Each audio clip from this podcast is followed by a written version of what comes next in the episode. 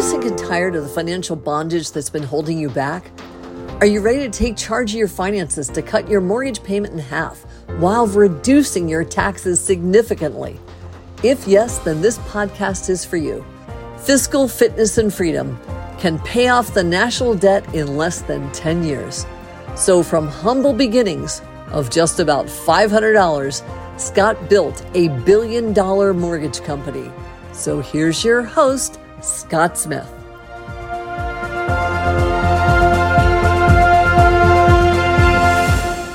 Hi, everyone. Welcome to Fiscal Fitness and Freedom. We're your hosts, Laura Lewis and Scott. How are you, Scott? Doing good. How are you doing? I'm doing great. It's a little chilly this week. I think fall has officially come and I'm back in long sleeves. Yeah. The leaves are turning colors here in North Carolina. You know, I think me and my friends were planning to do a trip to to see all the foliage and it keeps getting postponed. And this happens every year. We're one week away. Okay, well, let's do it this weekend and let's, you know, go up to mm-hmm. whatever. And every year we end up missing it because it happens so quickly. Yeah, right. It's it holds off, holds off, and then boom, suddenly it's over. it's like a I think it's I think it's right about happening now. Like about 20% of them out there look like they have color the next yeah. few days they should be all color. Well, it's just that quick. Yeah. Another big realization is that this time next year we're going to be prepping for our presidential elections again. Doesn't um, that seem crazy already? It just has flown and I I mean I feel like maybe in previous years I remember a lot more campaigning a year prior and mm-hmm. that really kind of brought it more to reality but I I mean you hear stuff and you see like debates and stuff happening, but I haven't really felt like we're in election season yet. And right. it, you know, it's just a very different feeling from a prior elections, mm-hmm. which is so interesting. And I know you and I have discussed it very slightly, but you have some interesting ideas behind not having a president as just one. Oh, at all? Yeah, I don't yeah. think we should have a president at all. You know, I think it's I think it's the natural evolution of nations and democracy over time. You know, we used to have kings, you know, and back then, if you said, maybe we won't have kings, everybody would think you were nuts. How can you run a country without a king, you know? And um, now we look at that and we find there are certain countries that have kings and like, whoa, why do you have a king? And so I think it's the same thing's going to happen with the presidency. You know, we were sort of halfway there in the sense that the president is not a replacement for a king. A president is already in checks and balances with a Congress, you know, and president really doesn't make laws. The president will sign a law. You know, Congress makes the laws. But so, doesn't he have like executive power to veto or to like force things through at some point? He can veto a bill that Congress puts through and then they can override with a certain vote certain oh. percentage, they can override his veto. So it still becomes law nonetheless. And he can do, he can issue certain proclamations. There, there's certain rules that he can do an executive order on. And, and, and that's a limited power that the president really has. And so I think that, you know, my view on the presidency is similar to my view on parties. I, it's like it's I really feel like we should not have parties at all. You know, that that the two party system is extremely damaging to our nation today. It was warned against by a number of our founding fathers. And I think that in the same way, a single president is also is is a real challenge. And, and so I think that eventually the president will be replaced by, say, a presidential council, maybe a council of three or five or seven, probably some odd number. Five is probably the optimal number for that in terms of, you know, organizational psychology. But if we had a council of five that had the exact same responsibilities that the president has, and, and maybe it could be done under the majority of the council. So it's not, you don't need on consensus or unanimity, but the majority of the five, whatever they, whatever you know, they voted, they would veto a bill, or they would pass the bill, or they would issue a proclamation. You know, mm-hmm. and that is a great open invitation to ranked voting too, because then you you could have large amounts of people in the initial field in the primaries, and then ranked voting narrows the field to maybe 10 or 15 people in the final. And out of and and ranked voting is where you go and you order. You say, This is my number one, this is my number two, my number three, my number four, my number five, you know. Right. And so total points gained through ranked voting, the five top elected ones, they become they become the council of five. But I think it also opens up another door. You know, ideally, let's say you've had you had gotten rid of the party system, you're voting on five different people based on their merits. You're not even this Democrat versus Republican thing anymore. It's like five different people many who may be very collaborative with each other. So it opens up the door. You're, you're, you've really gotten rid of a lot of the divisiveness. Right. Plus, it opens the door to staggered terms. So if you have five people as the presidential council, every three years or whatever the term's going to be, um, every two years if it's going to be a four year term, or every three years if it's a six year term. And I think a six year term is probably best. So every two or three years, you would elect either two or three members. So they'd be staggered over each other. You get some continuity out of that, and you can right. have sea changes out of that. Really good for the voters to be able to observe you know how things are going and respond appropriately so i think the idea of a single and, and then you don't have all this focus on personality you know and and you you also really diminish see sort of the egoic power of the person you know?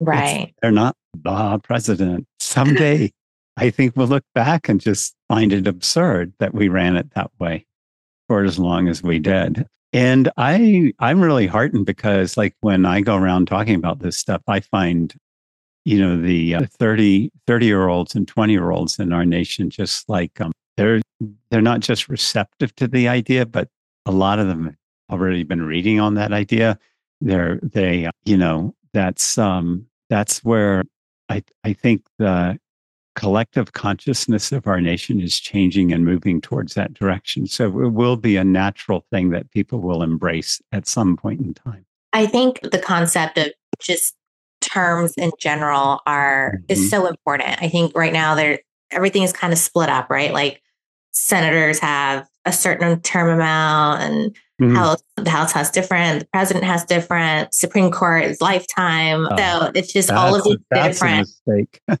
yeah well and i'm curious too like one who came up with that? Why? And like oh wow.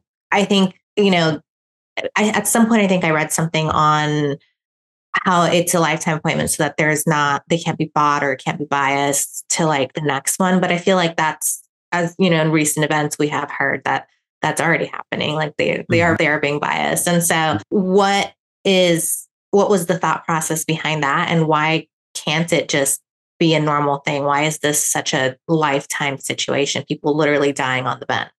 Yeah. Yeah i think that was that was a classic mistake.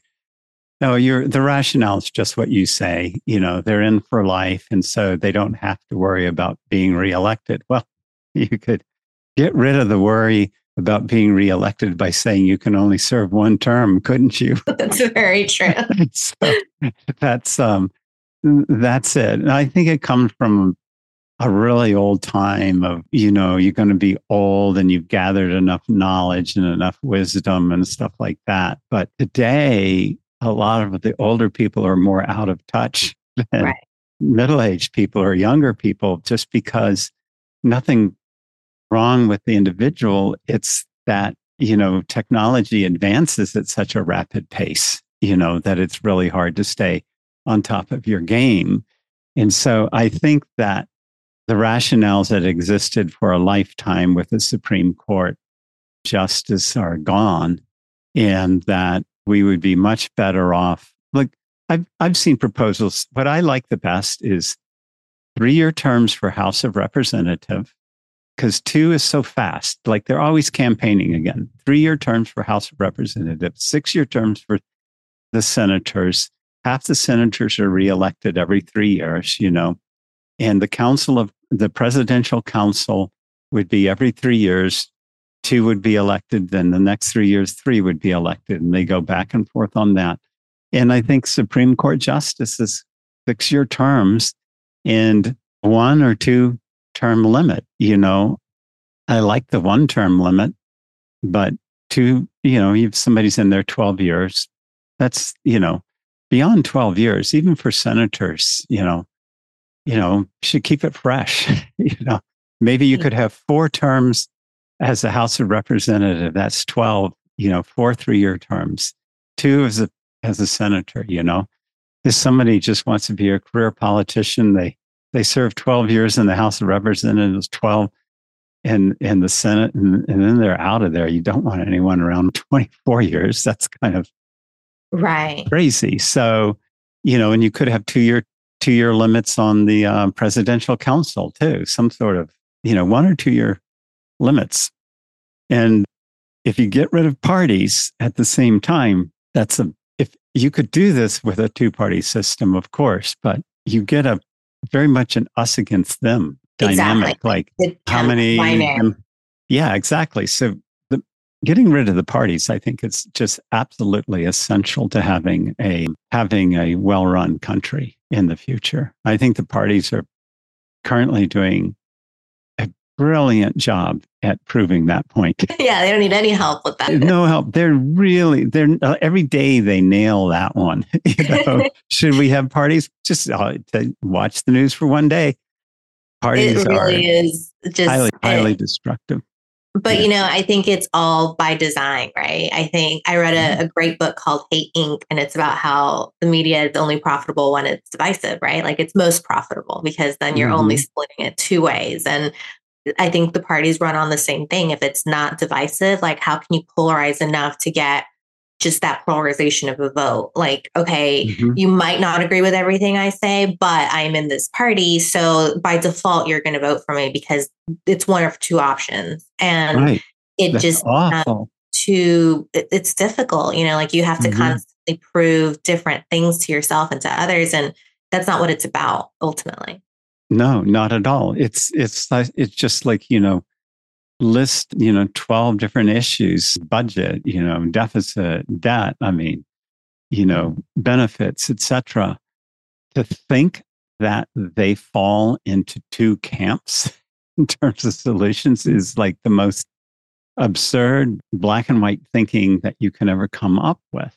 You know, and they would not fall you, you wouldn't have that divisiveness around most issues. There are some issues that are naturally polarizing, I think, but most issues are not naturally pol- polarizing. Right. And so you, to artificially concoct the issue so that it becomes polarizing is not it's it's destructive and it only serves a partisan goal of being in power, gaining power for a party, which is an amorphous entity to start with, you know? Well, and I I always trip out on I know we had this discussion once on how the parties have switched and you know yeah. being left meant something different than right and now like it's completely crossed over. They have switched issues a number of times. So interesting. Like how how does one party stand for something 50 years ago and that same thing that they stood for is now is a completely different party. It's well, the only reason that can happen is that partisan thinking is an artificial form of thinking that involves brainwashing and its purpose is just to grab power. And right. so when your purpose is to grab power, you may switch positions on an issue because you see you're going to get more members. And so you'll switch and it's right. only to get the power. It's eh, you know the only the only purpose of a political par- party is to garner power, and the and the a great irony in that is you know, the, a lot of the people who lead that party are not elected politicians. We want them to have any power at all. They're not even an elected official.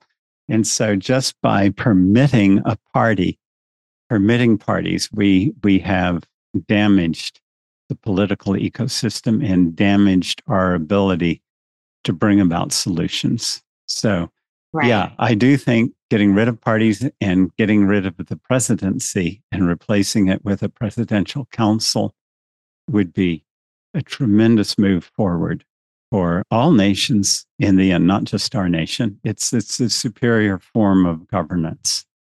Does, does anybody else in the world that do something like this? Wow, not that I've heard of.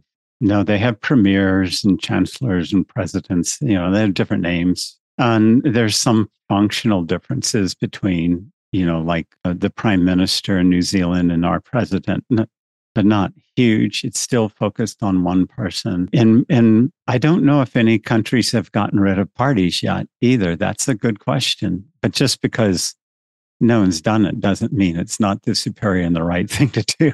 I think like every time I've watched a movie or a show where it shows like a futuristic scene, it's always a council. I oh, just realized yeah, this. Like true. even like Star silly Trek. shows like Rick and Morty or like a cartoon, like every time it's like a future scene it's a council or if it's like a society that's very very advanced even mm-hmm. if it's mm-hmm. not the future like they travel to a different universe always mm-hmm. a council mm-hmm. and they don't have any parties like everybody's just operating in this you know what i mean like it's like so peaceful there you go ideal. science fiction and the arts have already they've already, already figured that out. They've already figured this out, and here I'm just coming across it. Yeah, that's true. You, you, yeah, it does. It's in, you saw that in Star Trek. That was in Star Wars. Yeah, at these councils. I think yeah. the only movie I've seen from the future for the future that has the president is Idiocracy, where they're basically saying like the world just gets more and more progressively more dumb. Yeah. And that's the only one that I've seen that has the president in the future. That's probably how it's going to go. If we if we get more progressively more dumb, we'll keep a presidency and we'll keep the two party system. I hope we go the other way. We have too many we tools. We get smarter. We'll get rid of parties and we'll we'll have a council instead of a presidency that's going to be the acid test. If you want to know the direction, just see removing that. I mean, it would have to be very difficult, right? Because the people yeah. who are holding these positions are like going back to the bias and like what's pushing it, and it's to, to be voted into power. So I think mm-hmm. for them to relinquish that or change that in any way would be very difficult to come into. Right. I mean, it's like if I take like an issue that when I go around talk about things that is always nonpartisan. People immediately, you're, you're not kidding. It's like getting rid of PACs, political action committees. Everyone, like, we should, is Congress anywhere near getting rid of PACs? No, no, my God. They're, they're the only 400 some people in our entire nation that might want to keep them. Right. it's crazy. And unfortunately, they're making the rules.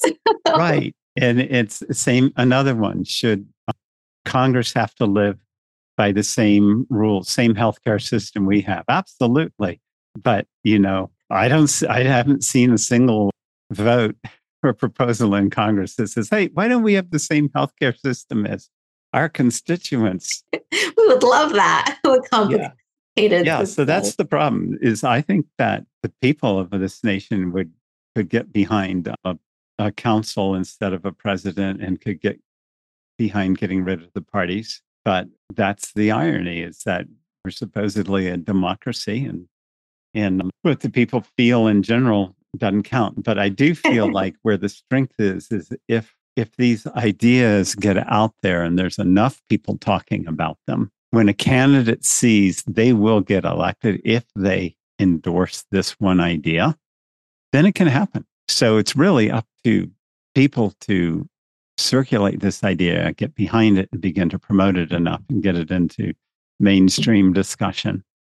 Yeah. And then it can happen because absolutely we could elect people in who say they're going to make that happen. I'd vote for them. And then we'd have a much better, much better country. I think that that's the goal. Well, this was a nice episode. Good question. I uh, love to hear people's comments on this, you know, and love to try to get these ideas.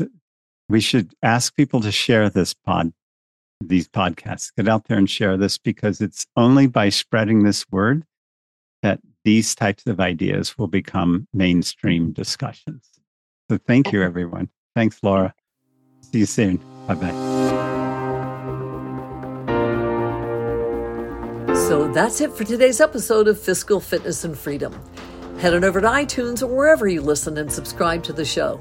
One lucky listener every single week who posts a review on iTunes will win a chance in a grand prize drawing to win a $25,000 value grand prize drawing for a private VIP mentoring session with Scott Smith himself.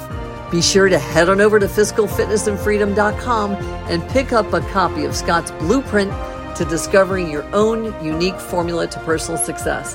And join us on the next episode.